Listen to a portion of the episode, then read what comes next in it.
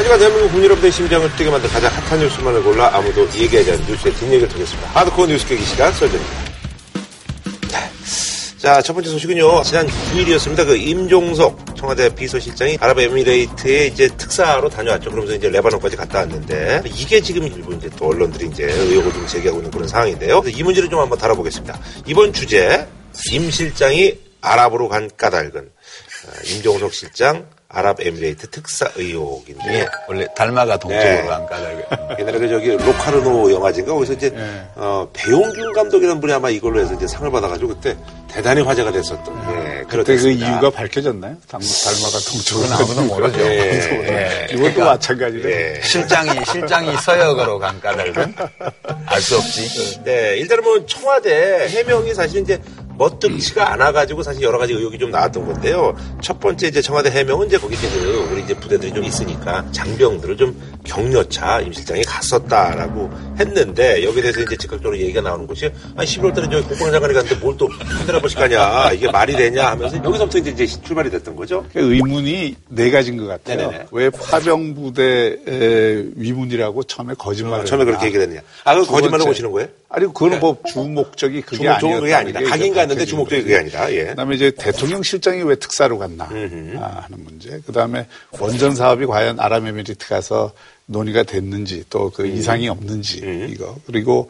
지금 한 UAE 아랍에미리트 관계가 정상인지 예, 일부에서는 국 교 단절 얘기까지도 뭐 이렇게 거론이 되니까 사- 사실은 그래서 이제 뭐 뜨악해서 이제 뭐간 거다. 그러니까 뭐 이제 이런 있는데. 것들이 대답이 이게 지금 시원찮으니까 음, 뭐가 있는 게 그러니까 아니냐. 그 청와대가 의문을 계속 증폭시키는 방식으로 브리핑을 하고 있다. 우리 한 단계씩 해봅시다. 우선 파병부대 방문 목적을 주된 이제 방문 이유인 것처럼 밝힌 처음에 거는 그렇게 얘기했죠. 예, 사실도 아니었고 그 다른 목적이 있었다는 거는 뭐 이론의 여지가 없는 것 같아요. 네. 이거는 그냥 진짜 가는 이유를 밝힐 수 없거나 또는 밝히기 싫기 때문에 이렇게 얘기한 거죠. 두 번째 비서실장이 왜 특사로 갔냐? 이거는 비서실장이 가든 정책실장이 가든 누가 가든지 간에 그거는 큰 차이가 없어요. 특사로 가는 거니까. 그래서 이거는 의문 제기할? 것도 없는 거라고 저는 보는데. 아니 저는 그렇지 않아요. 우선 첫 번째 문제부터 조금 네네. 얘기하면 그이 청와대가 임종석 실장이 간 다음 날 브리핑을 했잖아요. 다음 날 브리핑한 것도 좀 모양이 안 맞는 데다가 이례적이다, 그 그것도. 브리핑 내용이 금방 탄로날 그 일을 소위 말해서 블러핑을 한 거거든요. 근데 이제 이거는 자칫 잘못하면은 언론과 국민을 상당히 우습게 알았다 이런 비판을 받을 소지가 있어요. 그러니까 밝히고 싶지 않으면 뭐 특정한 뭐 대통령의 그 의무를 띄고 갔다든지 이렇게 이야기를 밝혀야. 되잖아. 아니 그, 그 내용은 외교적인 거짓말이 되잖아요. 그게. 외교적인 그 어, 문제이기 때문에 그 구체적으로 밝히기는 좀 어렵지만 뭐 일부에 대해서는 지금 그렇게 얘기하고 특별한 있잖아요. 임무를 띄고 갔다. 뭐 어, 이렇게 그러면 당장 거고. 마이크가 기자들이 와서 특별한 게 있겠죠. 뭐냐고 계속 있겠죠. 물으니까 자. 그거를 얘기하고 싶지 않아서 그렇게 한 건데. 그러니까, 그러니까 그걸 얘기하고 싶지 않다고 거짓말을 하는 건 안 되죠. 그러니까 이게 우리가 보면 알지만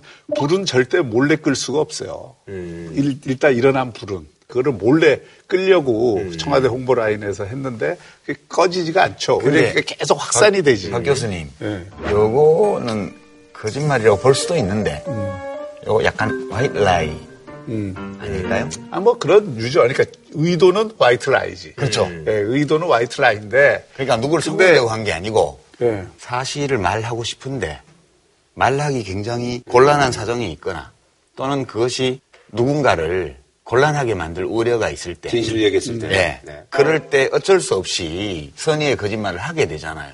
국정 운영 해보셨으니까 그러니까 아시겠지만 설이 거짓말하는 그 핑계거리로는 너무 궁색한 예, 변명거리를 댔다. 이거. 그럼 UAE에 뭐 있어요? 자, 특사가 가야 될 이유가 없는데 첫 번째가 부대 이거고, 말고는 두 번째는 이게 대통령 비서실장을 특사로 네네네. 보내는 게 왜 그동안 그런 일이 없었느냐 하면 대통령이 없을 때에는 대통령실을 대통령 비서실장이 다 관리를 하잖아요. 네네네, 그렇죠. 그리고 그건 뭐 막중한 얘기죠. 책임이 네. 있어요. 대통령 비서실장이 청와대 전체를 책임지는 그렇죠. 기관장이 역대 정권마다 다 그랬었고. 그렇기 때문에 대통령 비서실장은 잘 자리를 안 옮기고 더구나 문재인 대통령이 13일부터 중국 방문을 네, 방문이 그러면 있었죠. 대통령 부재실을 대비를 해서 청와대의 여러 가지 문제들을 점검하고 음. 관리해야 될 책임이 있는 사람이 대통령 나가기 전날 들어왔단 말이에요.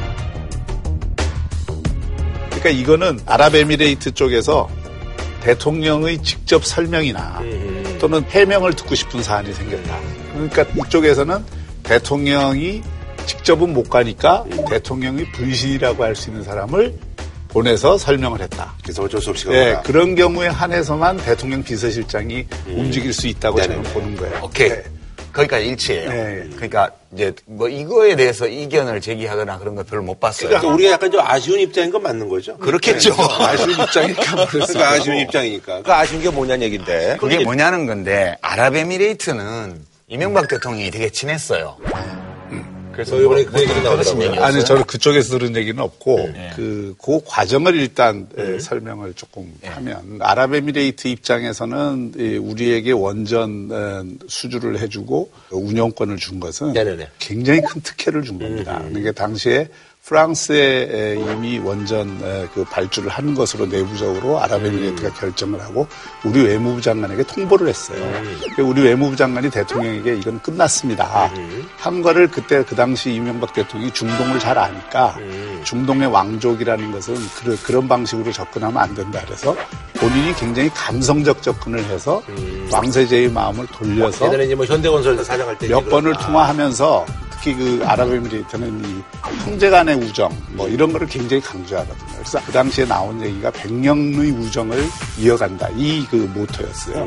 그렇게 해서 수주를 하면서 우리는 줄게 이제 마땅한 게 없으니까 그 아랍에미레이트가 이게 안보를 굉장히 중요시하니까 우리 특수부대를 와서 보고 아랍에미레이트에 와서 좀 훈련도 그 지원해주고 이러면 좋겠다 해서 아크 부대를 거기 만든 거거든요. 그 아크라는 게 형제라는 뜻이에요. 그래서 그 아크 부대를 통해서 우리가 안보 협력을 한 거예요. 그래서 이제 관계가 굉장히 그 돈독했거든요. 근데 어쨌든 이번에 아랍에미레이트가 굉장히 무슨 이유에서인지 모르지만 섭섭하게 느낀 당하는 거는 거죠. 틀림이 없다. 그러니까 저도 이것 때문에 한 며칠 하도 시끄러워서 네네네.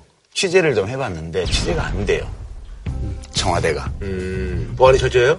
네, 이게 제가 느끼기에는 대통령이 관련 사항을 알고 있는 모든 참모들에게. 철저하게 뭐 때문에 도대체 갔냐 급하게 어. 이 문제에 대해서 일체 발설하지 마라 라고 대통령이 명령하지 않고는 있기 어려운 상황이에요 취재가 안 돼요 그러니까 그 우리가 치킨을 먹고 나서 치킨뼈가 남잖아요. 네네. 이 치킨뼈가 프라이드를 먹고 남긴 뼈인지 양념치킨을 먹고 남긴 뼈인지를 모르게 하라. 이게 대통령 지시예요. 아니 치킨을 먹었는지 네. 쪽발을 네. 먹었는지도 모르게 하라 그렇지. 아, 그래.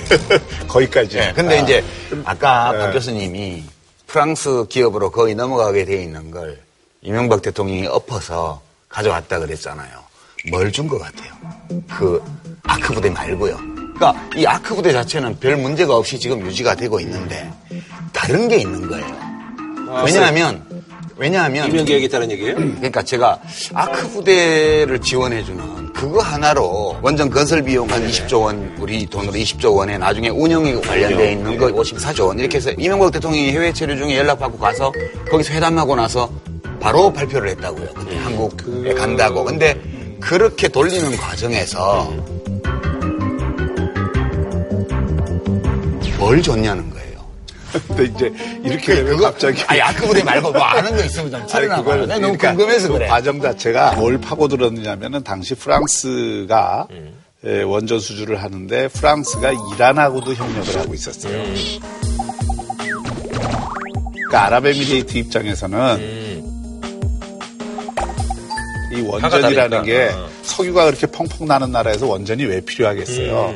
이게 나중에는 다 핵과 관계된 이그 기술들을 받아들이고 안보 문제하고도 이게 굉장히 밀접히 관련이 있는 거예요.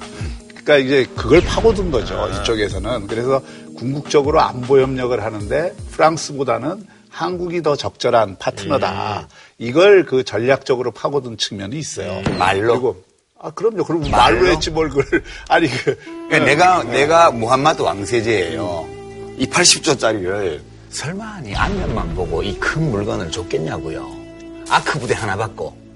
그러니까 저는 여기 뭐 더 있을 가능성이 많다고 봐요. 더 있었을 가능성이 우리가 몰랐던. 지난 정부에서 제공한 어떤 뭔가. 예, 그렇죠. 그러니까 제가 좀 조사를 해봤어요. 하도 청와대 취재도 안 되고 그래서 그러면 공개되어 있는 사실들을 모아서 이게 뭔지를 한번 추론해보자. 그래서 몇 가지 중요한 사실들을 제가 체크를 해봤는데요. 첫 번째는 이명박 대통령 자서전에 이 내용이 자세히 나와 있어요. 513쪽에서 534쪽까지. 음. 거기 보면 아까 말씀하신 것처럼 뭐 거의 넘어갔습니다. 프랑스로라고 음. 보고받고 나서 이명박 대통령이 2009년 11월 6일 날 통화를 해요. 왕세제 무함마드하고. 음. 근데 이 통화에서 원전 이외에 경제와 안보 분야 협력을 논의해요. 음. 그리고 이명박 대통령이 이 통화를 끊고 나서 바로 참모들을 소집해서 팀을 만들라고 지시를 하는데 제일 먼저 나오는 게 국방장관이에요. 국방장관이 맨 앞에 나와요. 그 국방장관만 딱 찍어서 직책을 명시하고 나머지는 경제팀 등 대표단을 구성해라. 그러니까 이 통화에서 이미 국방 분야 또는 군사 분야와 관련된 제안이 왔다고 봐요, 저는. 그렇게 해놓고 나서 바로 아랍에미리트는 원전 입찰을 연기합니다. 그리고 닷새 후인 11월 11일 날 다시 통화하고요. 11월 18일 날 한승수 총리가 40명을 데리고 가요. 그리고 12월 26일 날 아부다비에 가서 27일 날 양국 정상회담을 해요. 그리고 그거 끝나자마자 바로 원전 이거는 한국으로 간다는 발표를 했고요.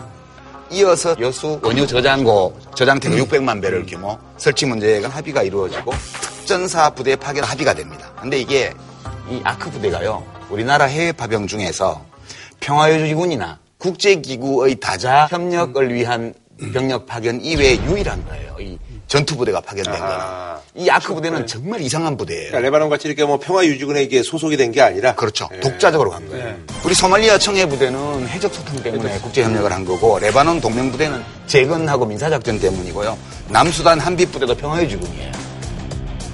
다 이런 건데 유일하게 아크 부대만 이상한 거예요. 그리고 문재인 대통령이 왕세제하고 통화한 게 6월 초예요. 그 전에 했는지 모르겠지만 언론에 알려진 거는 이때 바라카 원전 1호기 준공식을 하게 되는데 문 대통령 보고 와달라고 얘기를 합니다. 그 원전과는 관계가 있긴 한 것 같아요.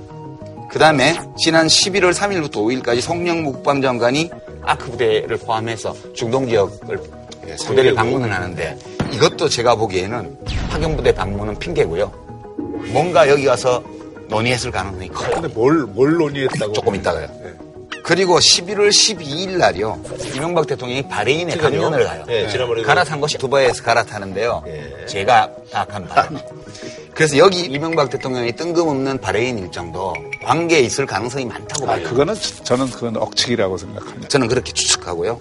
그 다음에 임종석 비서실장이 12월 9일 날 갑니다. 임종석 특사가 이번에 갈 때요. 지금 언론에서 문제되는 거는 국정원에 지난번 이 원전을 획득할 때 그 관여했던 분이 국정원 국정원에. 국정원 1차장. 그래서 서주석 씨도 갔죠. 지금 국방부 차관인데 같이 갔잖아요. 예, 예. 그러니까 지금 이번에 같이 간 사람들을 보면 원전 획득할 때 관계됐던 사람이 있고요. 근데 국방부 관계자, 관계자가 있어요. 모의 관계자가. 왜 대통령 특사 일행 내에 제일 중요한 인물들이 이 두 사람으로 채워졌냐. 그래서 이것은 원전과도 관계가 있고 국방 분야와 분명히 관계가 있다 이거는. 거기 동의하시는 거예요? 아, 그래서 저는 잘 모르겠어요. 그 문제는 모르겠는데 지금 얘기한 것 중에 우리가 안보 협력은 아랍에미레이트 무하마드 왕세제가 한국의 특수부대를 시찰을 하고 그런 특수부대의 지원을 받는 것이 자신들의 그 안보 증진에 네네네. 도움이 된다. 그래서 지원을 해준 거예요. 근데 그 이상의 무엇이 있지 않았겠느냐는 지금 문제를 제기하신 거잖아요. 그러니까 그거는 저는 그런 게 만약에 있었다면 박근혜 정부 5년을 거쳐왔잖아요. 정권이 바뀌었지만은 상당히 그 정권 교체적 성격이 강한 그거였기 때문에 박근혜 정부에서도 처음에는 이 원전에 네. 대해서 그렇게 적극적이지 않았어요. 그리고 아- 아랍에미레이트에 대해서도 잘 모르는 점도 있고 또 그때도 그 해외 자원 개발에 대해서 뭐 수사를 하고 막. 그랬던 거기 때문에 그 연장선상에서 문제를 갖다가 않았다. 네. 처음에는 네.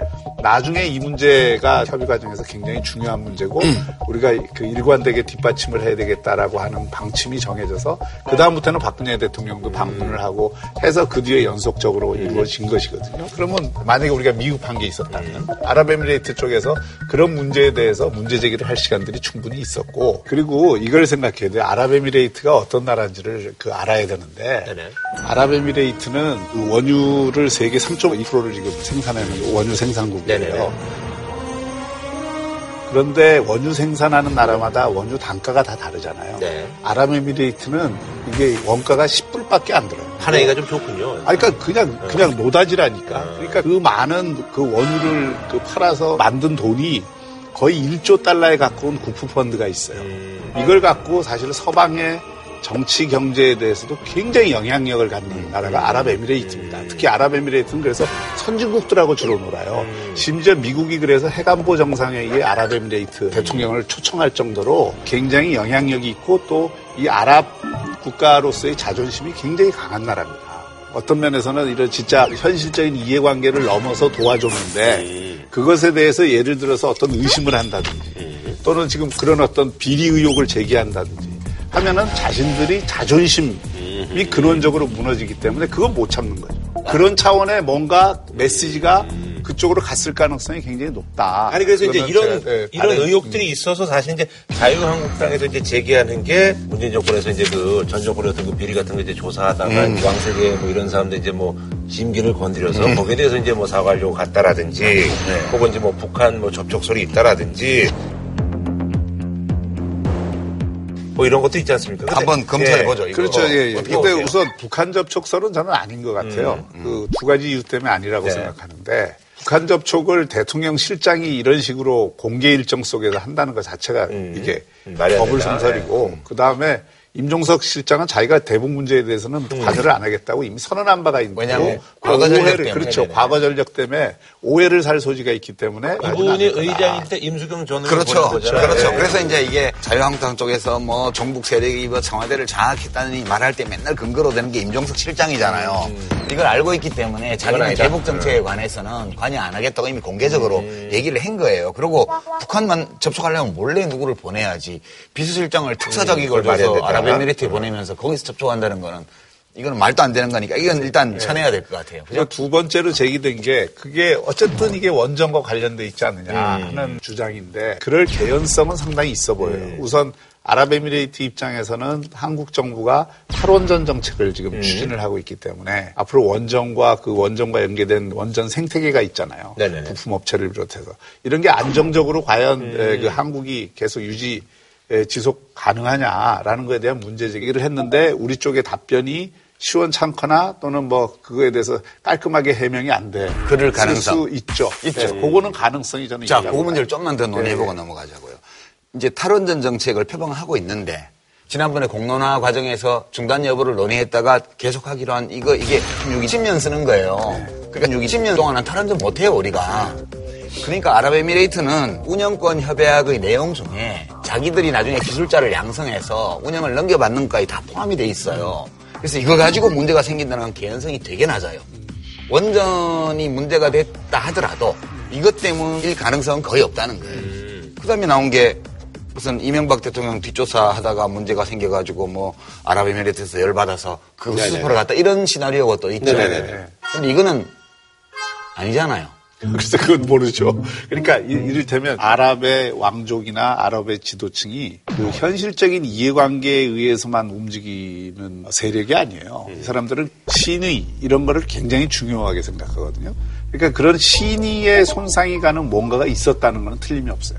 그거는 제가 추측하는데 틀림이 없어요. 예, 그건 나도 그러니까 예, 그런 예. 것 같아요. 그러니까 예를 들어서 정말 이쪽에서 비리 조사를 하다가 그쪽이 마치 비리에 연루된 것 같은 이야기들이 사실과 관계없이 그쪽에 전달이 됐다면 그쪽에서는 아마 외교 단절까지 얘기를 할 정도로 큰 사안으로 받아들였을 가능성이 아무래도 있다. 왕조 국가니까 또 뭐 그럴 수 그렇죠. 있겠네. 그래서 이제 한 달 전에 그 송영무 장관 일행이 가서 국방관계 협의를 했잖아요. 그렇죠. 그럼 그때 이미 어두운 메시지를 전, 전해서 그쪽에서 붕괴했을 가능성. 그런 부분에 대한 우리가 오해를 설명하고 그렇죠. 이거를 그 하기 위해서 갔을 개연성은 전 충분히 있다고 예. 봅니다. 근데 저는 그런 개연성 별로 없다고 보고요. 제가 추측하기로는 좀 시나리오가 다른 것 같아요.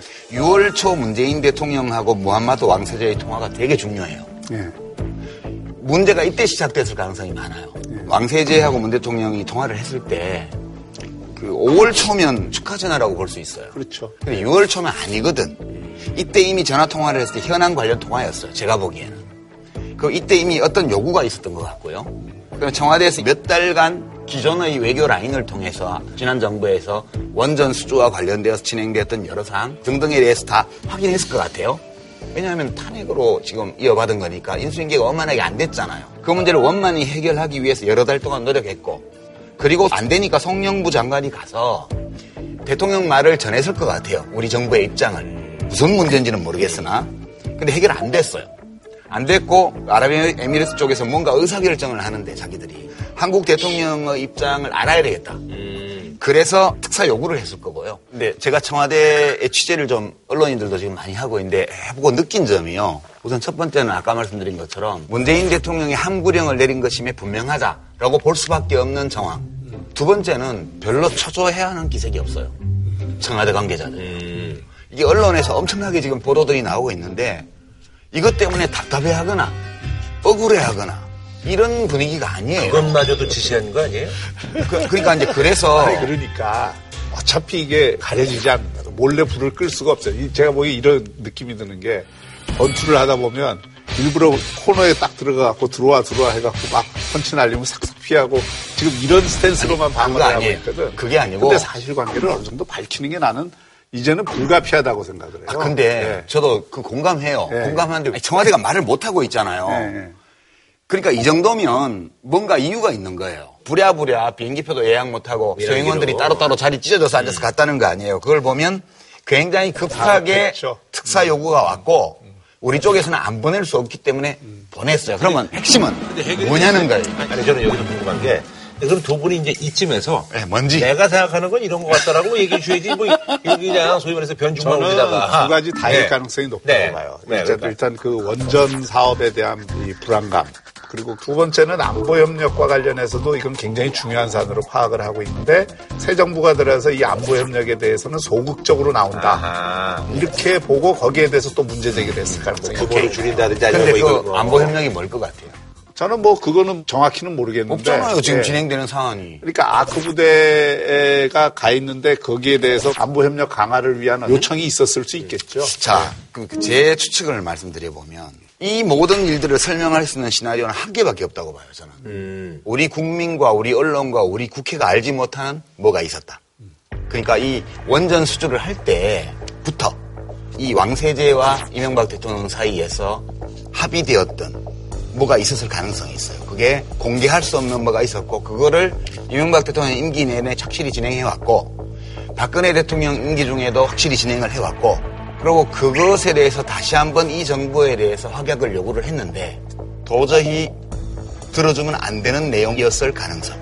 그래서 만약 이 모든 것들이 원전 수주에 대한 대가로 약속된 거라면 우리 쪽이 그 약속을 안 지키게 되면 그것이 모두 패키지로 된 건데 니들이 약속을 안 지키니까 우리가 지금 미수금 같은 걸 안 주겠다 뭐 이런 게 생겼을 수 있죠. 근데 이제 여기서 이제 많은 시청자들이 드는 궁금증이 이제 MB 정부에서 아니 정권이 어떻게 될지도 모르는데 그렇게 이제 사실 뭐 지키지도 못할 약속을 그러니까 할 수 있을까라는 그런 생각도 좀 하지 않을까요 시청자분들이 바로. 그 지점인데 그렇죠. 네, 네.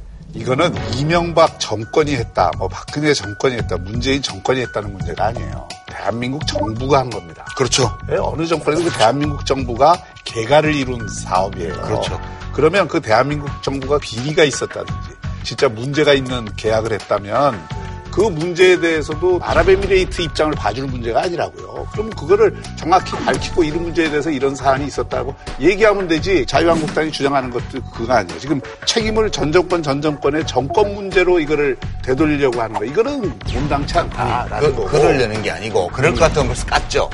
그렇게 할 수 없는 상황 같아요. 그러니까 안고 갈 수밖에 없는 그런 예. 근데 제가 하나 네. 여쭤볼게요. 계속 안고 갈 수 있다고 생각하세요? 그러니까요. 그러니까 제 추측이 맞다면 6월 초부터 시작된 건데 이 반년이 가깝도록 이렇게 끌어안고 온 거는 밖으로 문제가 안 터져 나오면서도 한국과 아랍에미리트 사이에 기존의 유호 관계나 경제적 협력 관계라든가 군사 협력 관계를 유지해 갈 수 있는 방법을 찾으려고 애를 썼다고 봐요. 근데 지금 이 단계에서 이거를 막 여러 가지 업적, 북한 접촉설부터 시작해서 뭐 MB 비리 뒤지다가 뭐 어쨌든 됐다는 썰부터 해서 무슨 뭐 탈원전 때문이다 이렇게 해서 공세를 계속 밝히라고 요구하는 거는 별로 좋지 않을 수 있다는 거예요, 이게. 근데 이게 지금 언론의 속성상 이거를 그냥 덮고 넘어가자 이런 식의 합의가 되겠느냐고요. 근데 저는- 만약에 네. 박 교수님하고 저하고 약속을 했어요.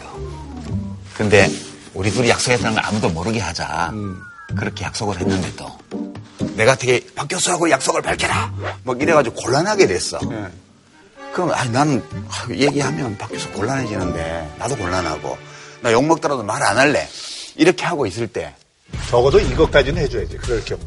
이게 이제 국익과 관련돼서 어떠한 사안이다. 적어도 사안의 성격은 얘기해주고 그 사안의 성격에 대해서 이거는 아랍에미레이트와 대한민국 정부 사이의 신뢰에 관한 문제니까 이 문제에 대해서 더 세세히 밝히는 건 밝힐 수 없다. 그렇게 정리를 하면 근데- 그 이해를 구하면 되는데 지금 사안의 성격 자체를 완전히 그냥 이게 모르게 하는 상태로 말하는 순간 하니까 문제가 말하는 순간 뭔지 다 알게 되는 거라면 뭔지 모르게 말을 하려면 또 연막을 피우는 것처럼 보일 수밖에 없고 그럴 때 저 같으면 이럴 것 같아요. 박 교수가 말해주면 좋을 텐데. 박 교수가 말할 때까지 난 말 안 할래 욕 먹더라도 청와대 상황이 좀 이런 거 아닐까 저는 그렇게 추측을 해요. 그게 있잖아요. 박근혜 정부는 그냥 뭐 넘어갔는데 이 정부가 용인하기 힘든 거예요. 뭐, 그러니까 어떤 그 정부의 성격상 그런 거 아니면 세월이 흘러가지고 보니까 야, 이거는 좀 우리가 좀 많이 부담이 되는데 뭐 이런 거예요. 그게 그렇죠. 그게 왜냐하면 한 7년 동안은 좀 진도가 늦게 나간 거라서 남 모르게 할 수 있었다고 쳐요. 근데 이제 한 7년이 지나서 이제는 이게 계속하면 오픈할 수밖에 없는 상황이다. 그렇게 되면 양국 다 곤란해지죠. 그래서 저는 이게 지금 임종석 실장이 특사로 가서 이 문제를 해결했으면 좋겠어요. 그리고 청와대는 계속 말 안 하고 요거도 먹고 그러고 지나갔으면 좋겠어요. 그게 국익을 위해서 최선이라면. 근데 지금 청와대의 자세를. 보면 대체로 그런 분위기예요. 청와대 자세가 그렇게 보- 안 보이는데. 그렇게 보여요. 왜냐하면 계속 지금 블러핑하고 그다음에 전 정부 잘못으로 이게 돌리고 실체에 대해서 계속 안개를 피우는 식으로 가고 있잖아요. 그러니까 더 이게 궁금증을 증폭시킬 수밖에 없는 사안이라고. 근데요, 지금 핵심은 그게 뭐냐는 건데 제가 보기에는 적어도 군사 국방 분야의 협력과 관련해서 국회나 국민이 모르게 장기적으로 추진할 수 없는 어떤 약속이 원전 수주할 때부터 있었을 가능성 말고는 이 상황이 벌어질 다른 가능성이 없어요. 임 작가님이 얘기를 네. 이제 그 전 정권에서 어떤 그 이면 계약 때문에 지금 이제 이 정권에서 이면 계약. 네, 뭐, 이- 뭐 그런 거 아니겠어요? 뭐 이면 뭐 이런 예, 예, 그런- 이면 계약. 근데 이제 박현희 교수님 얘기는 이번에 들어와서 약간 뭐 탈원전이라든지 이런 분위기 때문에 이제 그런 꼭 거다. 탈원전 뭐, 뭐. 문제가 아니고 그 문제의 발생 원인을 원전 수주할 때 문제가 생긴 거를 지금 관리하고 있다고 하는 음, 네, 그렇죠. 그 입장이고 제가 보기에는 이 정부 들어와서 만들어진 그게 관리 책임이든 어떤 새로운 문제든 거기에 기인했을 가능성이 그쪽에 심기를. 불편하게 했든 간에 그렇죠. 그러니까 이게 이제 믿음의 차이인데 저는 이제 문재인 대통령이 취임하고 나서 6개월 동안 자기들이 저지른 잘못에 대해서 감추거나 그렇게 한 적이 없어요. 지금까지는 적어도. 국민들에게 안 좋은 일이 있으면 미안하다 그러고 이렇게 해왔지 뭘 이렇게 적극적으로 감춰본 적이 한 번도 없어요. 그리고 문 대통령 성격을 보나 저는 이 상황이 도저히 납득이 안 돼요, 기본적으로. 그래서 그렇게 추측하는 거거든요. 그래서 일부 야당이나 일부 언론이 이거 가지고 무슨 비리가 있고 뭘 감추는 것처럼 계속 몰아대는데, 어, 이거는 별로 현명한 전략이 아니지 않냐. 그 생각이 좀. 아니 그러면 저기 요거는 그러면 언제쯤 알 수 있을 것 같으세요? 정못 참으면 아랍에미리트 쪽에서 밝혀버리는 상황이 생길 수도 있어요. 저는 이거 감춰지지 않는다고 생각합니다. 조만간 드러날 일이라고 생각해요. 이게 어떻게 감춰지겠어요? 그러니까 이게 대통령과 대통령 사이에 단 둘이 비밀리에 약속한 거라면 오래 갈 수 있지만 관계자가 지금 얼마나 많아요. 뭐 대충 이게 뭐 정리가 좀 된 것 같고 그때 사안이 뭐인지. 그것만 남았죠, 그죠? 그것만 알면 돼요. 뭐 그렇게 이제 정리하는 걸로 하고 뭐 알겠습니다. 뭐 한 줄로 평좀 부탁드리겠습니다. 그 얼굴을 손으로 가린다고 몸통이 가려질까? 저는 청와대가 만약 국익 보호라는 이유 때문에 지금 이 이해하기 어려운 상황까지 왔다면 끝까지 입 다무시오.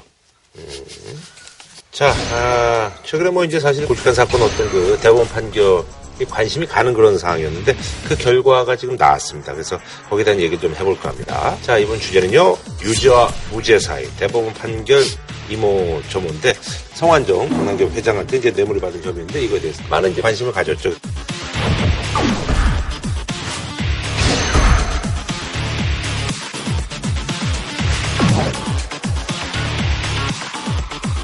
그래서 이제 그날 뭐 판결 내린 몇 시간 전부터 검색어에 계속 홍준표 대표 해가지고 모르고 그랬는데 결국은 무죄를 받으셨는데 뭐 두 분은 좀 예측을 하셨었어요? 항소심에서 다 무죄가 음. 나와서 네. 그렇게 가지 않을까 이렇게 봤죠. 네네. 네. 저도 그렇게 예측했습니다. 음. 우리나라 형사소송법이 긴가민가 하는 사안들은 피고인의 입장에서 판결을 하는 게 원칙이거든요. 그 의심스러우면 그 피고인의 의심스러우면 이익으로 한다. 그렇죠. 또 성한종 회장의 메모와 그 돈을 전했다는 윤모 예. 부사장의 진술이 음. 모든 증거의 핵심인데 2심에서 요 윤모 부사장의 진술이 상당 부분 확실한 증거 능력을 못 갖는 것으로 판단을 했기 때문에 네네. 그걸 뒤집기는 어렵겠죠. 근데 우리가 이제 법원 판결은 이렇다 저렇다 말하기가 되게 네. 조심스럽기는 한데 현 대법원 판사들이요. 이렇게 의심스러운 경우 유죄로 한 경우도 많이 있었어요. 지난 시기에. 그러니까 이제 음. 사람들이 불만을 갖는 거는 좀 일관되게 해줬으면 좋겠는데 음. 어떨 때는 뭐 전달자도 없고 준 사람도 안 줬다고 그러는데 그런데도 유죄 선고 내리고 이런 사례도 있었거든요. 한전 총리 말씀하신 예. 예. 그러니까 이게 열 사람의 도둑을 놓치더라도 한 사람은 무고한 죄인은 만들지 말아야죠. 그러나 대법원이 지난 시기에 이런 불법 정치자금이나 뇌물수수 사건 이런 데에서 얼마큼 이 원칙을 일관되게 견지해 왔냐.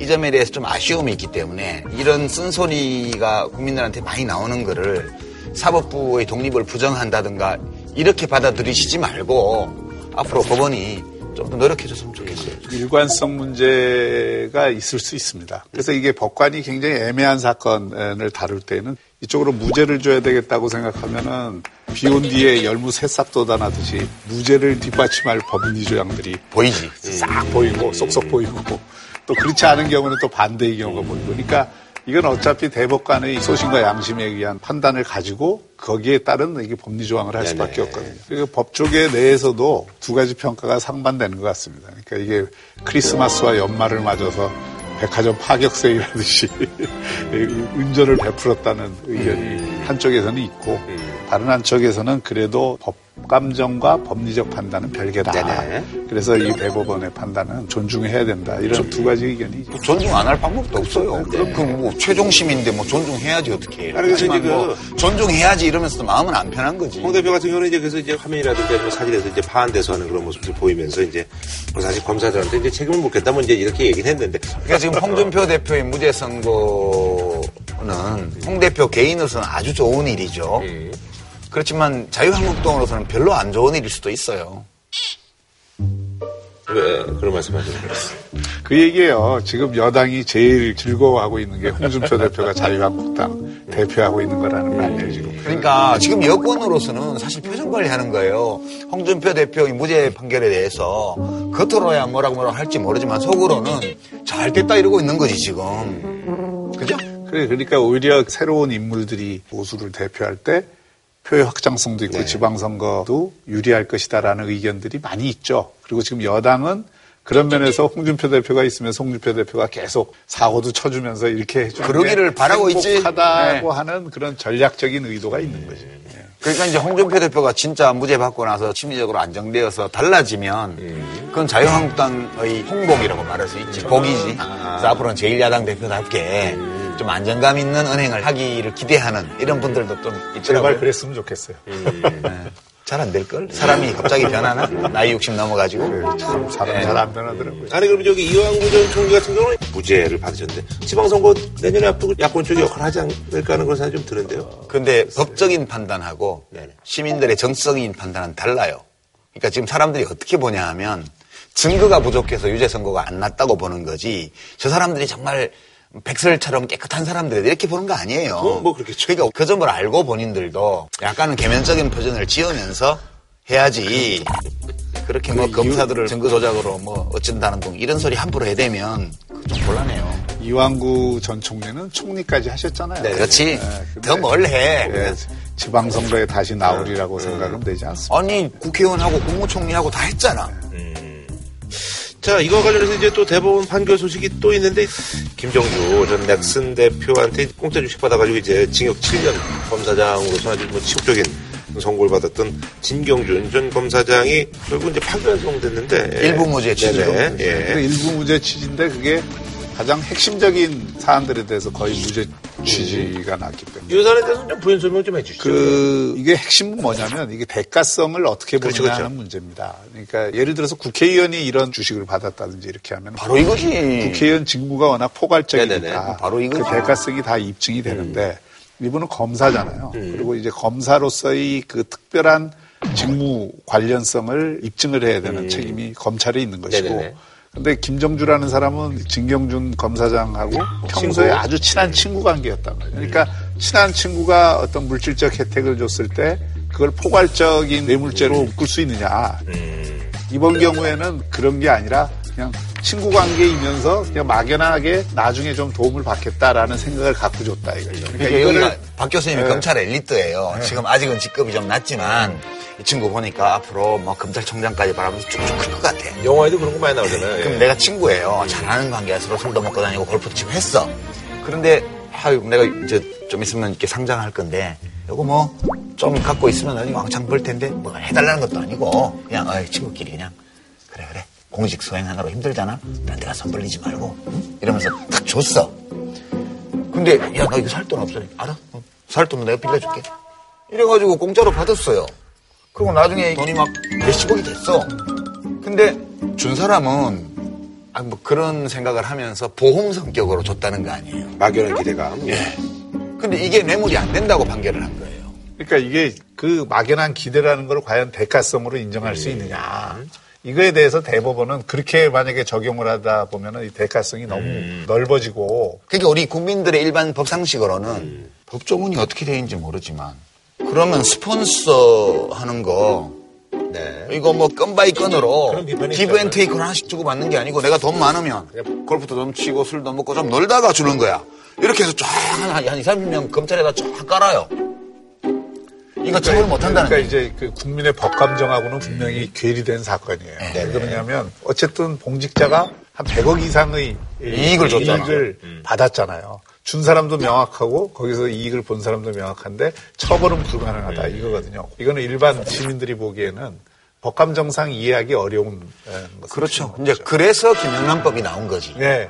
그래서 이제는 거를 처벌을 못 하니까. 법으로 규율을 할 수 있죠. 그렇죠. 이제는 받으면 안 돼. 기존의 이 뇌물죄는 뇌물죄는 대가성 관계를 명확히 입증을 해야 처벌을 할 수 있었는데 김영란법은 100만 원 이상 받으면 다 처벌이 가능. 무조건 처벌이고 100만 원 이하도 직무 관련성 있으면 처벌이고 한 거니까. 그러니까 이런 경우는 김영란법으로 규율할 수밖에 없는 거죠. 앞으로. 어, 그리고 이제 그 주식 매입자분 빌렸잖아요. 이거에 예. 대해서는 이제 어, 공소시효. 넘겼다고 해서 이제 면소 판결을. 뭐할 수 있는 걸 다 해준 거지. 이게 어떻게 되느냐면 원래는 첫 번째 주식을 준 사건은 공소시효가 이미 지난 거예요. 네네네. 근데 그 주식으로 인해서 사후에 돈을 벌게 되고 그게 계속 연속성이 있었기 때문에 포괄일죄로 이걸 묶어서 공소를 유지한 거거든요. 네, 그걸 인정 안한 그런데 그 뒤에 지금 뇌물 죄가 무죄가 되면 최초에 있었던 이 사건 자체가 성립이 안 되잖아요. 네네네. 네, 이거는 공소시효에 걸려버리니까. 그러니까 이거는 면소 판결이 되는 거죠. 그러니까 이게 법리적인 거하고 우리 상식적인 그하고는 좀 다른. 원래 법이라는 게 되게 촘촘한 거물인데 큰 고기는 다 빠져나가는 거예요. 뭐 법에 뭐 맹점이 잔챙이만. 하는데. 예. 아 그리고 이제 이번에 이제 대라고 이제 조윤아 전 부사장해서 그때 뭐 갑질 논란 일명 뭐 땅콩 회항인데 근데 이분은 이제 징역 10개월에 집행유예 2년을 확정 선고 받았는데 이제 항모를 되돌려보니까 엄청난 큰 죄인데 이거는 근데 죄도 인정을 안 했네요 이거는. 예. 이게 일단 비행기에 다 탑승이 끝났는데 비행기를 움직였다는 것이 1심에서는 유죄로 인정이 됐어요. 그러니까 비행기를 후진시키고 예, 후진시킨 거. 17m. 예. 그런데 이제 2심에서는 비행기 항로 어, 변경이라는 건 비행기가 떴을 때 음. 한해서 적용되는 거다. 이렇게 공중에 뜨지 않은 비행기는 비행기가 아니요. 그 말이 돼요? 비행기는 땅에 붙어 있으나 위에 날아가나 다 비행기예요. 그러니까 지금 이 항로 변경을 마음대로 못하게 한 거는 법 취지라는 게 있잖아요. 항공기라는 게 사고가 한 번 나면 그게 위에 인화성이 강한 연료도 싣고 있고 또 정밀한 기계이기 때문에 그렇죠, 그렇죠. 특별한 보호를 해야 되기 때문에 마음대로 못 돌리게 한 거라고요. 리어카 같으면 돌려도 되지. 그러면 그 비행기가 그러면 떠 있을 때만 위험하고 밑에 있을 때 안 위험하냐고요. 혈조되어 있을 때는. 그러니까 이 항로라는 것은 비행기가 시동을 걸고 움직이기 시작하면 다음 착륙에서 멈출 때까지 가는 길이 다 항로다. 이게 우리 상식적인 언어 감각에 따른 해석인데 이 판사님들이 보시기에는 바퀴가 땅에 붙어 있으면 비행기가 아닌 거예요. 그러니까 유전무죄라는 말이 나오는 거지. 유전집유, 무전실형 이런 거지 뭐. 아, 그리고 이제 사실은 신동빈 회장 관련해서 사실 지난번에 보니까 뭐 검찰이 10년에서 뭐 벌금 천억해가지고 야, 이거 롯데 이또 총수도 이제 구속되는 거라는데 보니까 법원의 선고는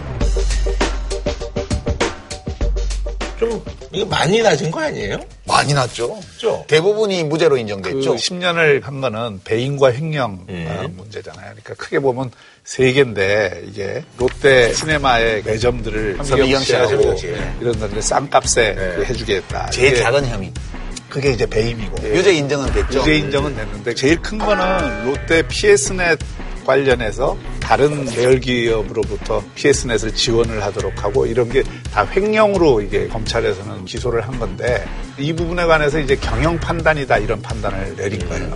이게 중요합니다. 그러니까 부실해지는 기업을 다른 계열사들이 지원을 하도록 한 것은 종합적인 경영 판단에 의한 것이기 때문에 이거는 횡령이라고 볼 수 없다. 경영 판단을 인정을 해주긴 해줘야 되는데 그 경계선을 어디 끌지가 참 문제죠. 그러니까 이제 만약 부실 계열사 A가 있고 우량 계열사 B가 있는데 B의 돈을 빼서 A에 넣어서 A를 살렸다.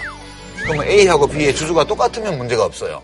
근데 이 회사는 자기 아들 거고 예를 들어서 A는 B는 뭐 여러 주주들 거다. 그러면 여러 주주들 돈을 뺏어다가 자기 아들 준 거 아니야. 이거 도둑질이지. 근데 도둑질을 처벌 못 한다는 거예요, 이게 지금. 그래서 이거는 상급심으로 가면서 계속 쟁점이 될 거예요. 세 번째는 가족들에 대한 부당 월급. 월급 준 거예요. 일안 하는 가족한테 월급 준 거.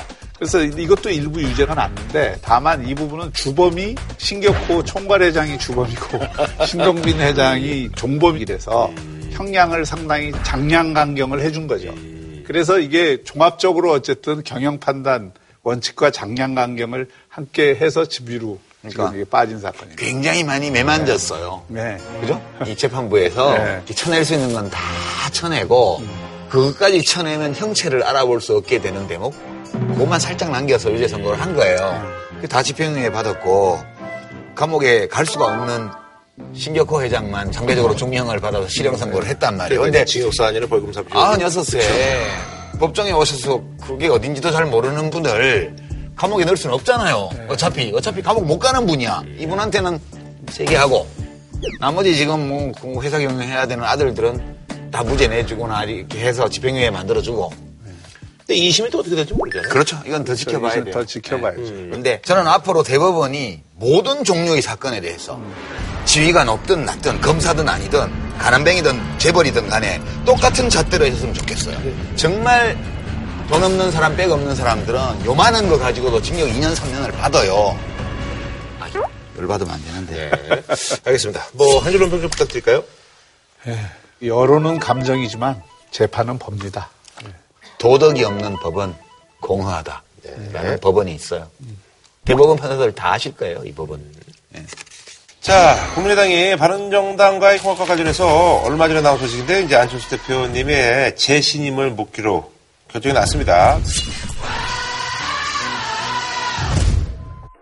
쌀하기 몇 개 하고 무슨 연합 연대가 돼? 좋은 친구 만나면 같이 가는 거고. 상황에 이제 저희가 국민의당 안철수 대표님 모셨습니다. 네, 반갑습니다. 예. 네, 안녕하셨습니까? 네네네. 이 당의 대표 누굽니까? 누굽니까? 누굽니까? 아, 죄송합니다. 예, 이따가 뭐 한 수도 좀 부탁드립니다. 원래 이런 걸안 하는 사람이어가지고요. 예. 오늘 주제는요. 국민의당 아, 통합 갈등 격한데 안 비슷하죠 전혀. 예, 전혀 안 비슷합니다.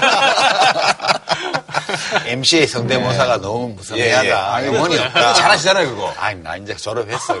예, 예. 정권을 교체하고 이 나라를 똑바로 세울 사람 누굽니까? 누굽니까? 누굽니까? 지난번에 그 박지원 의원님도 그렇고 안철수 대표님도 그렇고 국민의당 계신 분들이 제 느낌인데 그 수뇌부들이 피부들이 다들 좋으신 것 같아요. 박지원 의원님도 피부가 참 좋으시고 우리 안철수 대표님도 피부가 너무 좋으시네요. 여전히 굉장히 가깝습니다, 지금.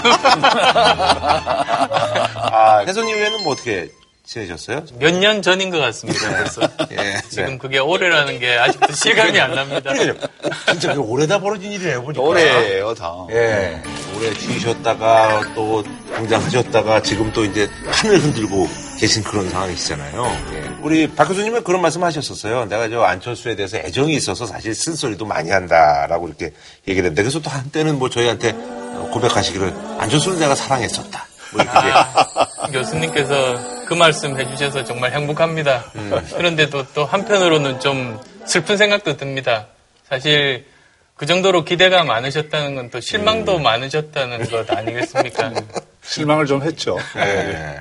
제가 그때 그 당대표 나오신다고 할 때? 대선 이후에, 예. 예, 그래서 철수를 안 하는 것이 중요한 게 아니라 철수가 달라졌음을 보여주는 게 중요하다 이런 말씀을 이 방송에서 제가 음. 그렇죠, 그렇죠. 한 적이 있습니다. 그래서 근데 최근에 이렇게 보면 굉장히 그 승부사 기질을 보여주고 계시고 달라지고 있구나 하는 기대를 또 한편으로는 갖게 됩니다.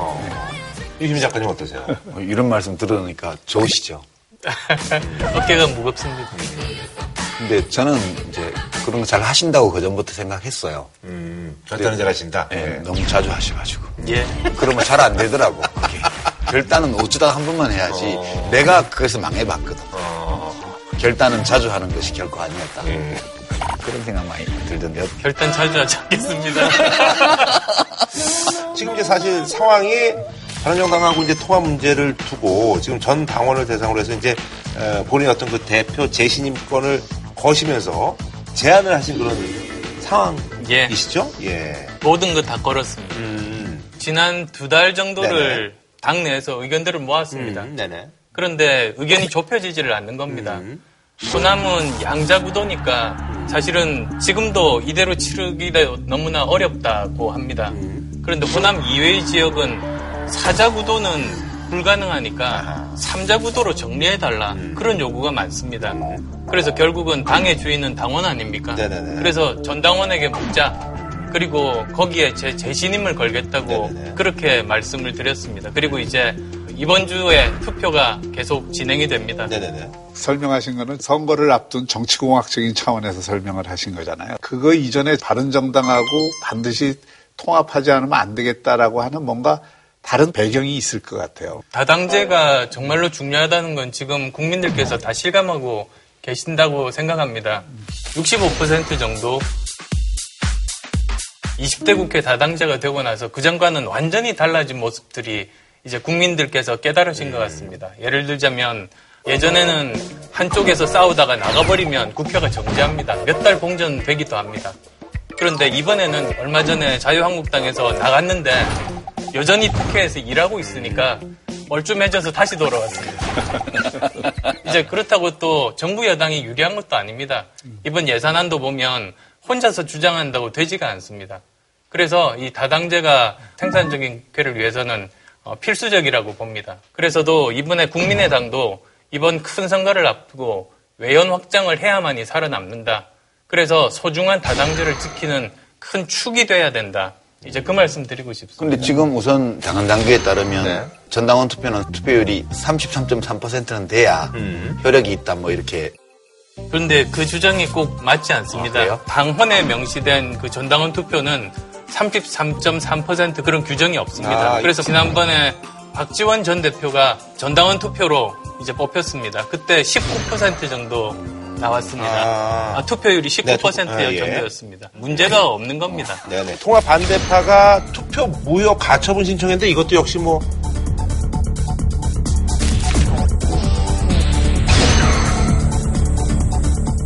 근데 저는 이거 보면서 네네. 약간 아니 뭐저 편들어 드리는 게 아니고 제가 많이 깐 거 아시잖아요. 그죠? 편들어 드리는 모릅니다. 게 아니고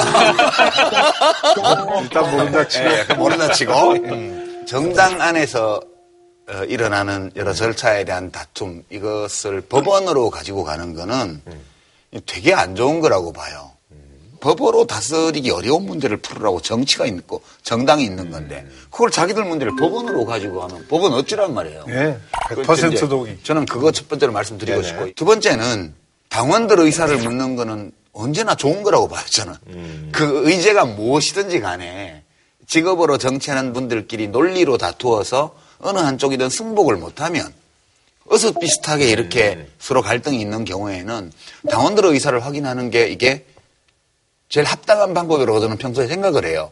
근데 이거를 뭐 막 그냥 투표를 하지 말자 이렇게 하는 것도 좀 합리적이지 않은 그런 거 아닌가? 그러니까 그 이유는 뭐 그런 생각을 정당원 좀 투표를 할 경우에는 이게 가결될 가능성이 대단히 높다라고 음. 하는 정치적 판단 때문에 반대하는 거잖아요. 네 그렇죠 그렇죠. 반대 그렇죠. 측에서는. 근데 그러니까, 예. 저는 그 해봐야 알지 그거를 어떻게 미리 예, 알아. 해봐야지 압니다. 어쨌든 통합 반대파들은 굉장히 뭐, 안 대표님에 대한 공격이 거칠더라고요. 예. 국민의당 의원들하고는 충분히 뭐 이제 얘기는 하셨는데 이게 좁혀지지 않는 그런 것들이 있어서 그런 거예요? 아니면 이쪽한테 충분히 설명을 안 하신 거예요? 그동안 여러 가지 소통하고 설득 노력들도 해왔습니다. 네네. 어, 당내 재신임 요구가 많다. 음. 그래서 저는 이제 재신임 투표 하자고 그 제안을 받아들인 겁니다. 음. 그 다음에 또 통합이 만약에 된다면 저는 이제 대표하지 않겠다는 것도 사실은 여러 중간지대에 있는 의원들의 어, 요구를 받아들여서 이번에 과감하게 또 그렇게 이야기를 했던 겁니다. 네. 현역 국회의원분들이 어떤 것을 선택할 때는 제일 중요한 요소는 어떻게 하는 쪽이 내가 다시 국회의원이 되는데 유리한가. 네네네. 이 기준이거든요. 그러니까 이제 현역 의원들의 반대가 많다는 거는 이렇게 바른정당과 통합을 하게 되면 현재의 지역구에 다시 나갔을 때 안 될 가능성이 더 많다 이렇게 보기 때문인 것 같은데 어떻게 보세요 반대 이유를? 어, 저는 그건 짧게 보시는 시각 아닌가 싶습니다. 만약에 이번에 그 통합이 안 되면 아마도 국민의당은 어, 호남에만 몇 분 당선될 겁니다. 그렇다면 그 다음 총선 때는 오히려 호남에서 버림받는다고 봅니다. 오히려 이번 기회에 다른 지역에도 많은 당선자를 내는 그런 정당이 되면 그때는 다음 총선 때 더 믿고 찍어주실 것 아니겠습니까? 그 판단이 다른 건데요. 제가 그분들 발언을 언론에서 이렇게 나온 걸 훑어보면 호남이 아닌 다른 지역에서는 합치면 유리한 게 확실한데 호남에서는 오히려 불리하다. 이제 그 판단을 못 바꾸는 것 같아요. 이제 피차간에. 네. 그러니까 그 이제 지방선거만을 놓고 보면은 그분들 판단이 현실적이라고도 볼 수 있죠. 호남에서는. 왜냐하면 네. 민주당 쪽에서 막 공격할 거거든. 네. 바른정당도 옛날에 한나라당인데 적폐의 일부인데 적폐하고 손잡냐 이렇게 공격을 할 거고 그 공격을 받는 게 되게 두려울 거예요. 그분들은. 추가로 말씀드리면 어, 이대로 가자고 하는 분들도 계십니다. 이대로 39명이 똘똘 뭉쳐서 이번 지방선거만 잘 치르고 잘 넘기면 그 다음 미래가 있다고 말씀하시는데 오히려 저는 이대로 그냥 간다면 39명 그대로 있지도 못한다고 말씀드리고 싶습니다. 왜냐하면 우리가 바른정당과 통합을 포기한다면 아마도 바른정당의 많은 의원들이 할 수 없이 자유한국당으로 돌아갈 겁니다. 자유한국당이 일당이 됩니다. 그런데 자유한국당이 일당이 되는 걸 민주당에서 그냥 놔두지는 못합니다. 반드시 민주당에서는 다시 본인들이 일당 되기 위해서 우리 당 의원들 빼가기가 벌어질 겁니다. 따라서 이대로 가면 우리는 오히려 더 쪼그라들고 외연 확장할 기회도 없어서 더 큰 참패를 한다. 저는 그렇게 생각합니다. 음, 아무래도 이제 그 호남 쪽 의원들이 많다 보니까 이제 중지들이 좀 많으시잖아요. 특히 이제 그 박지원 의원님 같은 경우 지난번에 이제 그 썰전에서 그래도 안철수 대표를 제일 도와준 사람이고 그 전에는 제 말을 한 90% 이상 들었어요. 근데 요즘은 안 들어요. 끝난 거 아닙니까? 사실 저 박지원 전 대표께서 예. 방송에 워낙 많이 나오셔가지고 네네네. 제가 다 이렇게 볼 시간이 없습니다. 그런데 그 박지원 대표께서 당내에서 재신임의 요구가 많다고 말씀하셨습니다. 음, 그 다음에 당의 주요한 결정들은 이제 전 당원에게 물어보고 그걸 확대하겠다고 말씀하셨습니다. 그래서 그 두 가지 제가 말씀을 잘 들었는데 왜 그렇게 말씀하시는지 이해할 수 없습니다. 근데 어. 박지원 전 대표께서는 요즘 미디어에 나오셔갖고 인터뷰하면서 보수야 합당을 하려면은 안철수 당신이 나가서 해라 이겁니다. 예, 안에서 해야죠. 그거 뭐 당연한 거 아니겠어요? 지금 안철수 대표 지원하는 의원들이 비례대표 의원들인데 그 비례대표 의원들을 어떻게 데리고 나갈 수가 있어요? 아니 그래서 사실은 이제 그 박 의원님이 워낙 그 지난번에는 뭐 롯데마트 될 것도 아닌데 동네 슈퍼끼리 합쳐서 뭐 하는 거냐 뭐 이런 얘기도 있으셨고 이번 통합 논의를 보수 대연합력으로 가는 분당 열차라고 표현을 하셨더라고요. 뭐 분당역은 제가 상계동 살아서 너무 멉니다. 갈 수가 없습니다. 아이 나름 또 유머가 예. 예. 내가 노골적으로 물어볼게. 네. 바른정당하고 합친 다음에 또 2단계로 자유한국당하고도 합쳐가지고 거기서 대선 먹으려고 하는 거 아니냐 이 얘기예요. 그럴 염려는 전혀 없다고 제가 확실하게 말씀드립니다. 진짜요? 원래 국민의당 창당했던 이유 자체가 기득권 거대 양당으로부터 우리는 다른 정치하겠다고 만든 정당 아닙니까? 그러니까 뭐 자유한국당은 물론이고 이제 민주당과도 그렇게 통합할 일이 없습니다. 선거라고 하는 것은 그렇게 뭐는 절대 안 된다 이렇게 접근할 문제는 저는 아니라고 봅니다. 아, 옆에서 이렇게 말하는 네. 분들이 있어서 자꾸 그런 의심이 전되는 거잖아. 아니, DJ가 대통령 될 때 5.16의 주체인 JP하고도 연대를 하는 건데. 거기는 주니어 파트너잖아요. 만약에 그 인기가 좋으셔갖고 대선 후보가 되면은 자유한국당하고도 이종교배를 할 수도 있는 거죠. 지금 대선 생각하는 그러니까. 사람은 오히려 어리석다고 저는 봅니다. 삼당은 큰 선거 한 번 못 치르면 그냥 소멸됩니다. 저는 지금 우리 당 살리려고 나온 겁니다. 근데 지방선거에서도 똑같은 질문이 가능한데 광역단체장 선거는 1대1 구도를 만들지 않으면은 가능하지 않은 부분들이 상당히 있다고 전략적으로 판단이 될 수 있거든요. 그러니까 그런 문제들에 대해서 미리 문을 닫을 필요가 있을까요? 근데 민심이 선거 공학적으로 뭐 이렇게 되면 결과가 어떻게 될 거야. 지금까지 틀린 적이 훨씬 더 저는 많았던 걸로 알고 있습니다. 네. 마찬가지로 작년 총선 때 국민의당이 이렇게까지 약진할 것을 예상한 분이 그렇게 많지 않았지 그때는? 박근혜 정부와 당시 여당이 워낙 소위 말해서 이 뻘짓을 많이 해갖고 그렇게 된 거라고 생각이 되는데 저는 내년 지방선거도 마찬가지라고 봅니다. 네. 안 대표님. 아, 마찬가지까지는 안 될 것 같습니다. 왜냐하면 지난번 총선은 박근혜 정부 이제 4년 차였잖아요. 근데 지금은 문재인 정부 2년 차에서 지방선거를 치르게 돼 있어가지고 똑같지는 않을 것 같은데. 예, 근데 이제 뭐 제가 항상 하는 좀 썰렁한 농담입니다만 조선왕조 500년 동안 일어날 수 있는 모든 일들이 6개월 내에 다 생길 겁니다. 근데 아니 물론 그런 경우도 있지만 매번 그러지는 않더라고요. 근데 정치는 우리나라 정치는 그 11달 동안 아무리 잘해도 마지막 선거 앞둔 한달 못하면 뒤집어져요. 우리 뇌가 그렇잖아요. 경험을 계속해도 그 경험이 그대로 누적되는 게 아니라 기억으로 남는 거는 맨 마지막의 한 달. 두 분 말씀을 듣다 보니까 두 분 비트코인 투자자 같아. 근데 너무 이 공학적인 질문 말고 제 직구전 질문 좀 드려볼게요. 평소에 포탈 기사 댓글 보세요? 어, 잘안 보는 편입니다. 막 험한 소리들 많이 하거든요. 요새. 우리 안 대표님 지지율은 예전에 높을 때하고 비교해서 훨씬 낮고. 높을 때도 험한 소리 많았습니다. 예. 근데 이제 많은 사람들이 궁금하게 여기는 질문인데 왜 이렇게 힘들게 사세요? 이렇게 물어보라고 누가 저- 그 예. 우리 안 대표님 나오신다니까 꼭 이렇게 물어보래요. 예. 좀 안쓰러운 거죠? 제가 이제 다섯 번째 직업 아닙니까? 음. 구태여 직업 바꿀 필요는 없었습니다. 근데 저는 사는데 제일 중요한 기준이 흔적을 남기는 삶을 살고 싶다는 그런 생각이 있습니다. 즉, 저는 변화를 만들 수 있으면 그게 제 삶의 가치라고 생각을 해왔습니다.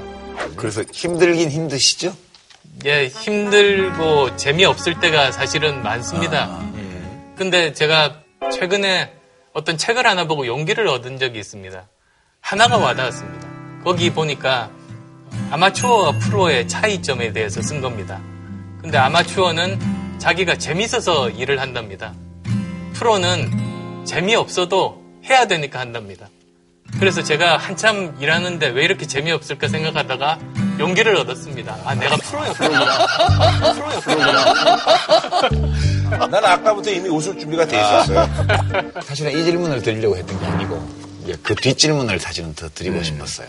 혹시 결례가 될지도 모르, 모르 겠는데 그냥 제가 솔직히 여쭤볼게요.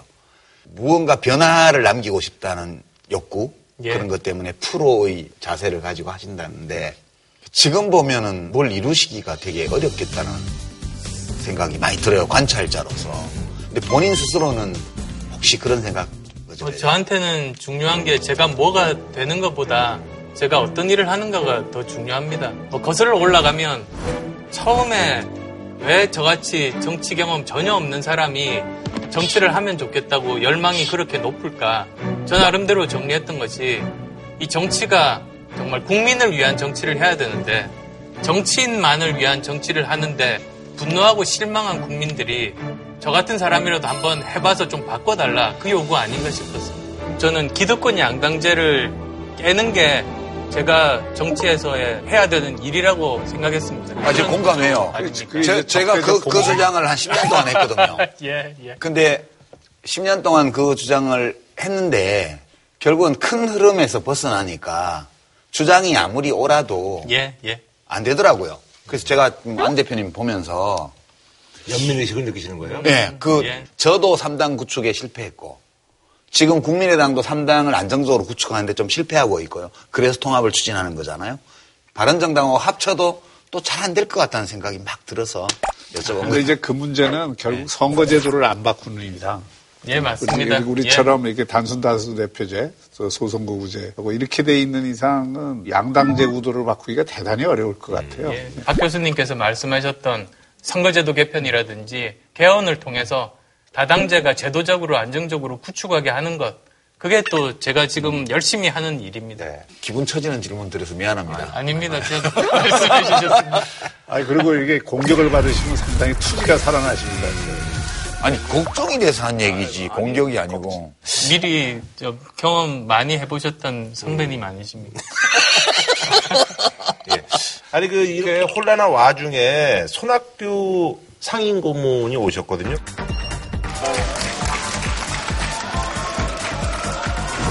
그래서 이제 박준호 의원님도 만나시고 안 대표님도 만나시고 누가 먼저 만났냐에 따라서 또 뭐 언론에서 또 화제가 되기도 하는데 근데 이분은 어쨌든 간에 뭐 통합에 대해서는 뭐 자기가 이제 뭐 역할을 할 수 있으면 하겠다라고 하는데 어떠세요? 뭐, 저 팔이 안으로 굽는다는 말이 있지 않습니까? 손이 안으로 굽지 밖으로 굽겠습니까? 아니 평소에 연습하세요 그런 거? 어, 그렇죠 이렇게 됐는데 아 처음에는 못 알아들었어. 아, 아니 근데 사실은 저는 개인적으로 궁금한 게 사실 이제 정치가 이제 또 보여주는 이런 것도 있잖아요. 그래서 그때 무리수를 주다 보니까 그래서 이제 김무성, 아, 유승민 그 뽀뽀. 예, 뽀뽀, 예, 뽀뽀 사건 나왔던 거고, 예. 저- 정말 충격이었습니다. 아, 예. 그런 말 있지 않습니까? 예, 안 본능 구합니다. 안 본능 구합니다. 예. 근데 요번에 보니까 이제 뭐 두 분이 이제 화합의 차원에서 목도리는 그래서 두 분이 이렇게 또 옛날 윤사마 같이 해가지고 비슷한 걸로 해가지고 이렇게 예. 어, 하셨더라고요. 근데 예. 이제 아무래도 이제 두 분의 의도대로 잘 돼가지고 통합이 됐다 하면 또 화합의 어떤 퍼포먼스를 좀 계획하고 계신 게 있으세요? 일단은 네. 전당원 투표 결과가 네. 제대로 나와야 네, 네. 그 다음에 추진이 가능할 겁니다. 네. 그래야 그 목도리 누르고 할 수 있겠죠. 그거는- 그 다음 고민할 네. 문제입니다. 근데 전당원 투표 그 결과가 안 대표님 의도대로 안 나면 어떻게 되는 거예요? 그러면 저는 이제 대표에서 물러납니다. 대표만 물러나시지 말고 저하고 낚시나. 그 정계 은퇴하시라고 하는 아니 진짜 이번에 이것도 부결되면 정치 못 하세요. 이제는. 그럼 방송에서도 물러나시고 함께 낚시하러 가자 그 말씀이십니까? 낚시 프로를 만들면 되지 않아 새로. 아, 두 분이서요? 어서 와 낚시는 처음이지. 세 분이 그럼 국민의당 통합과 관련해서 한 줄 평? 예. 그럼 뭐 개인적으로 뭐 덕담이라든지 뭐 하실 말씀 있으면 어, 지금 이제 안 대표님이 제일 바라시는 말씀을 제가 한 줄 평으로 해드릴게요. 국민의당 당원 여러분 투표를 하십시오. 예, 예. 아유, 예, 예, 그렇습니다. 저도 다당제 주의자고 제3세력 구성하려고 노력도 했고 또 실패했지만 반대면 거기 갈 거예요. 아니야 나 정치 안 한다니까 왜 자꾸. 나 낚시할게 나 자꾸 미련이 있는 거야. 그 안철수의 세 번째 승부수 강력한 중도 전국 정당을 위한 창조적 모험이 되길 바랍니다. 음. 마무리로 뭐 하실 말씀 있으시면 2017년이 아직도 안 끝났다는 게 실감이 잘 안 납니다. 저는 벌써 한 3년 전에 저 대선을 치른 것 같습니다. 저는 다당제 정말로 중요하다고 생각합니다. 특히 이 방송 보시는 당원 여러분들께서는 반대하셔도 좋습니다. 꼭 투표 참여하셔서 그 의사를 표현하는 것이 그게 바로 민주정당의 참모습 아니겠습니까? 꼭 많은 분들 투표 참여 부탁드리겠습니다. 예 알겠습니다 자 다음 소식은요 이대 목동병원에서 이제 치료받던 신생아들이 이례적으로 81분 동안 4명이 사망을 하면서 이거 관련돼서 이제 진상규명이라든지 이런 것들 뭐 촉구하는 목소리가 당연히 높아지고 있죠. 그래서 이번에 준비한 주제 81분 동안의 미스터리 이대 목동병원 신생아 사망 사건인데요. 예. 그러니까 요 상황을 조금 설명을 하면 낮 12시에서 1시까지 네. 그 시간에 가족들이 면회했을 때 이미 아이들한테 좀 그 이상이 네. 있었다는 거 아니에요. 배가 불룩했다든지 뭐 호흡이 맥박이 네. 정상적이 아니라든지 그걸 얘기를 했더니 병원 측에서는 뭐 별 이상 없다 이렇게 얘기를 했는데 요네 아이들이 오후 5시 40분부터 네네. 오후 9시 그 사이에 다 심정지 상태로 들어간 거거든요. 그러니까 이거는 분명히 앞서 징후가 있었는데 그 징후에 대해서도 과연 제대로 처리가 됐는지 아, 이게 대응이 뭐 적절했는지 예, 그다음에 그렇게 네 아이가 한 서너 시간 사이에 음. 동일한 증상을 보이면서 사망을 했다는 것은 뭔가 집단적인 원인이 있는 거죠. 의료사고는 원인 규명이 되게 어려워요. 그렇죠. 예. 왜냐하면 육안으로 확인할 수 없는 바이러스나 그렇죠. 예. 혹은 세균 또는 뭐 의료기구의 오작동 이런 것들이 문제가 되기 때문에 음. 굉장히 이것은 진단하기 어려운 일이라는 전제를 두고 말씀을 드리면 그래도 이 신생아 중환자실에 있던 아기들이 짧은 시간 안에 연쇄적으로 네네네. 생명을 잃었다면 그 원인 제공이 동시에 이루어졌을 가능성이 많아요. 음. 그런데 대부분의 의사들이 산부인과 의사들 하는 얘기가 이 사건이 이대 목동병원에서 일어났을 뿐이지 한국의 중환자실 네네. 상태가 전체적으로 대단히 안 좋다 음. 하는 이야기를 공통적으로 하고 있거든요. 그러니까 감염에 굉장히 그 심각하게 노출돼 있다는 거죠. 음. 최근 3년간 우리나라 중환자실의 감염자 수가 7,975건이나 돼요. 네네네. 이 감염이라는 게 철저히 관리가 되고 있지 않는 병원들이 대부분이라는 얘기죠. 음. 근데 이번에 이대 목동병원에서 그런 어떤 감염에 대한 대비가 네. 다른 병원보다 더 낫다고 볼 게 없는 것이죠. 그게 낫다고 볼 근거가 없는 정도가 아니고요. 네.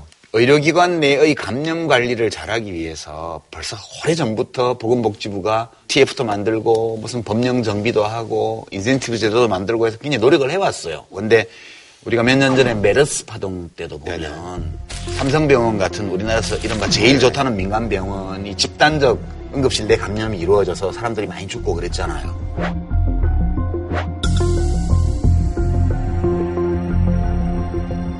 그 이대목동병원도 지금 사후 조사 과정에서 로타바이러스가 그 중환자실 내에서 검출되었다는 보도 나오고 이 신생아들이 또 세균 이 감염되었다는 네네. 발표도 의료당국에서 나왔잖아요. 그러니까 이게 기초적인 그런 감염 관리가 안 돼서 생긴 거거든요. 신생아 중환자실에서 바퀴벌레가 끼어다녔다는 증언이 나오는가 하면 아기들 신체에 닿는 손수건이 뒤바뀌어 사용됐다는 주장도 나오고 있습니다. 신생아실 위생이 어떤 규정에 따라 어떻게 관리되는지 철저한 조사가 필요해 보입니다. 보통 사람은 걸리면 조금 알타 바이러스도 이렇게 고위험군에 속하는 신생아들 경우에는 치명적인 감염이 되는 거거든요. 이대목동병원이 상급 종합병원이긴 한데 여러 가지 얘기들이 있었죠. 여러 가지 사고들이 많이 났던 병원이에요. 음, 뭐 사실 이제 수액에서 뭐 벌레가 발견되기도 하고 또 뭐 엑스레이를 좌우로 이제 뒤바뀌어서 이제 진단하기도 하고 영화인데 사실 좀 처치가 좀 늦어서 이제 실명에서 이제 배상 판결도 나오고 그런데 이 보건복지부에서 이 감염 관리에 대한 최우수 기간 지정을 받아왔거든요. 사실상 뭐 그렇게 따지자면은 정부의 감독 기능이 제대로 작동하지 않았다는 것을 네네. 보여주는 거고 네. 그거보다 더 근원적인 문제는 병원도 이익을 많이 남기는 쪽에 관심을 더 쏟게 되잖아요. 음. 근데 지금 이게 신생아 중환자실 병상 한 개당 적자가 5,800만 원이라는 거예요, 1년에. 여기에 그러니까 의사도 많이 투입할 수 없고 전문의 한 명당 신생아 수가 3,455명인데 일본의 경우에는 800명이에요. 그러니까 이게 4배 이상 차이가 나요. 그러니까 굉장히 열악한 상황 속에서 신생아 관리, 특히 중환자실 관리가 되고 있는 거다. 사실 이런 사건들이 다른 방식으로라도 계속 터질 가능성이 높다고 봐요. 그러니까 이런 제도의 문제가 있다는 전제 위에서도 이번 사태가 일어나고 나서 병원 측에서 대응하는 과정을 보면 사후 과정에 있어서 예, 그분들의 마음의 문제도 없었다고는 못할 것 같아요. 이거 저 그렇게 해서 뭐 분통을 터뜨리고 있더라고요. 아이들이 네 명이 몇 시간 사이에 음. 연쇄적으로 어, 목숨을 잃었어요. 그 자기 병원에서 치료하던 그것도 중환자실에서 치료하던 아이들이에요. 그 상황이 되면 누구나 누구나 그 부모 의 심정을 생각하게 되고 맨 먼저 부모들한테 긴급 연락을 해서 죄송하다고 그러고 뭐 자세한 그런 이제 사고 경위나 이런 것들은 우리가 충분히 협조해서 경위는 밝히도록 할 텐데 일단 병원에 책임이 있고 죄송하게 됐다 이렇게 일단 이야기를 하고 그 다음에 언론 브리핑을 해야지 언론 브리핑을 시작하도록 하겠습니다. 여러 가지 내용들이 관계기관과 현재 지금 조사 중에 있기 때문에 질문인데요. 기사에서 지금 부시 브리핑한다는 얘기 듣고 부양을 할수 있는 거예요. 다시 한번 지금 이대 목동병원의 씨는 언론사예요. 유가족이에요. 지금 뭐 하시는 거예요 이게? 질문인데요. 기사에서 지금 부시 브리핑한다는 얘기 듣고 부양을 할수 있는 거예요. 다시 한번 지금 이대 목동병원의 씨는 언론사예요. 유가족이에요. 지금 뭐 하시는 거예요 이게?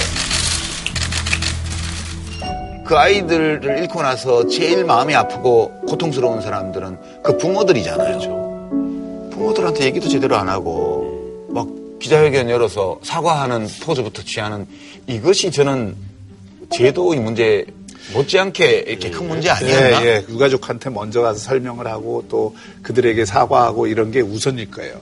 근데 이대 목동병원은 이미 의료사고를 몇번 겪었잖아요. 그 유가족하고 의사들이 직접 관계를 하는 데 대해서 굉장히 조심스러웠을 거라고 봐요. 어, 그리고 그게 잘했다는 얘기는 전혀 아니고. 근데 지금 많은 병원들이요. 의료진하고 환자들 사이, 병원과 환자들 사이에 또 늘 소통과 공감의 문제가 있어요. 그래서 이것을 원활하게 하기 위해서 많은 노력을 하고 있는데 저는 이 목동병원 사태에는 보면서 평소에 이 병원은 그런 개념이 없는 병원인가 보다, 기본적으로. 아니, 처음이라면 경황이 없어서 그랬을 수도 있다고 보지만 오히려 여러 번 겪었으니까. 그러니까 이게, 이게 너무 큰 사건이고 그 의료사고에 대한 대응이 그런 어떤 그 인간적인 관계에서 이루어지는 게 아니라 사후 처리의 관점에서 이루어지다 보니까 지금 그런 어떤 그 인간 아니 무슨 이유를 대더라도 그걸 생략했다는 거는 저는 이건 그렇죠. 병원으로서 네, 네. 기본이 안 돼 있었던 거다 그렇게 보죠. 일을 아무리 잘해도 열심히 해도 그 빈대가 있을 수가 있고 틈새가 생길 수가 있고 그러면 찬바람 들어올 수 있죠. 그러나 이렇게까지 이 가족들에 대해서 무성의하게 했다는 거는 아, 좀 근데 안타까워요. 이대 목동병원이 지금 자본의 90%를 부채이고 거의 그리고 3년 연속 계속 적자를 하는 병원이잖아요. 그러니까 뭔가 이게 지금 전체적으로 경영도 좀 부실하고 이런 어떤 적자를 많이 내는 곳에 대한 투자가 네네네. 거의 제대로 안 이루어졌을 거 아니에요. 그러니까 이제 그런 문제들이 다 복합적으로 이루어진 거라고 봐요. 그리고 사실은 상급 종합병원으로 이제 그 재지정 여부가 이제 뭐 이게 관심이 모아지고 있는데 이거 하게 되면 이제 뭐 굉장히 그 정부에서는 많이 받더라고요. 예. 근데 지금 건강보험 재정을 견실하게 예, 유지하기 위해서 심평원이나 이런 데를 네네네. 통해서 수가 관리를 엄청나게 타이트하게 하잖아요. 네네네. 그러니까 이게 예, 여러 가지 면에서 또 부작용도 있어요. 지금 보면 우리나라 지금 저출산 때문에 신생아에 대한 가장 관심을 가져야 되고 거기에 투자를 많이 해야 되는데 분만실이 점점 없어지고 환경은 점점 나빠진단 말이죠. 이러면서 저출산 대책으로 5만 군데 돈은 찔끔찔끔 다 쓰고 있거든요. 그러니까 우선순위가 지금 잘못된 거죠. 그래서 그 지금 말씀하신 중에 수가 문제는요. 중환자실 에서 이렇게 신생아들 돌보는 거라든가 또는 지금 외과가 굉장히 의사들이 부족하잖아요. 이제 이런 것들을 감안해서 수가 조정을 할 때 일률적으로 수가를 조정할 게 아니고 그 병원에서는 이제 이윤이 잘 안 나기 때문에 인력 배치를 소홀히 하지만 국가적으로 매우 중요한 진료 과목 분야 있잖아요. 이제 이런 데들을 더 후하게 조정을 하고 이렇게 상대적으로 좀 조정하는 작업 이런 것들도 같이 좀 이번에 논의를 했으면 좋겠어요. 그래서 이번에 좀 적절한 안전 관리와 이게 수가 대책을 세워줘야 된다고 생각해요. 그러니까 지금 말씀드린 이거는 저출산 문제 전체와 관련된 거기 때문에 대단히 중요하다고요. 그럼 뭐 이쯤에서 뭐 한준호 평으로 한준평은 이게 참 평하면서 좀 죄송한데 모든 시- 시민들이 다 잠재적인 환자이기 때문에 의료기관과 의사 선생님들한테 이런 소망을 다 갖고 있어요. 내 아이를 내 가족을 치료하는 마음으로 보살펴 주세요. 낳지 않아서 지금 걱정인데 낳은 생명도 못 지켜서야. 네. 저희는 다음 주에 찾아뵙도록 하겠습니다. 한우 특갈비살은 모범 갈비살에서 문화상품권을 진한 국물 설렁탕 도가니탕 전문점 푸주옥 공무원 강의는 에듀피디 정관장이 만든 남자의 홍삼 올칸 한 번 맛보면 역시 오븐에 빠진 닭에서 백화점 상품권을 드립니다. JTBC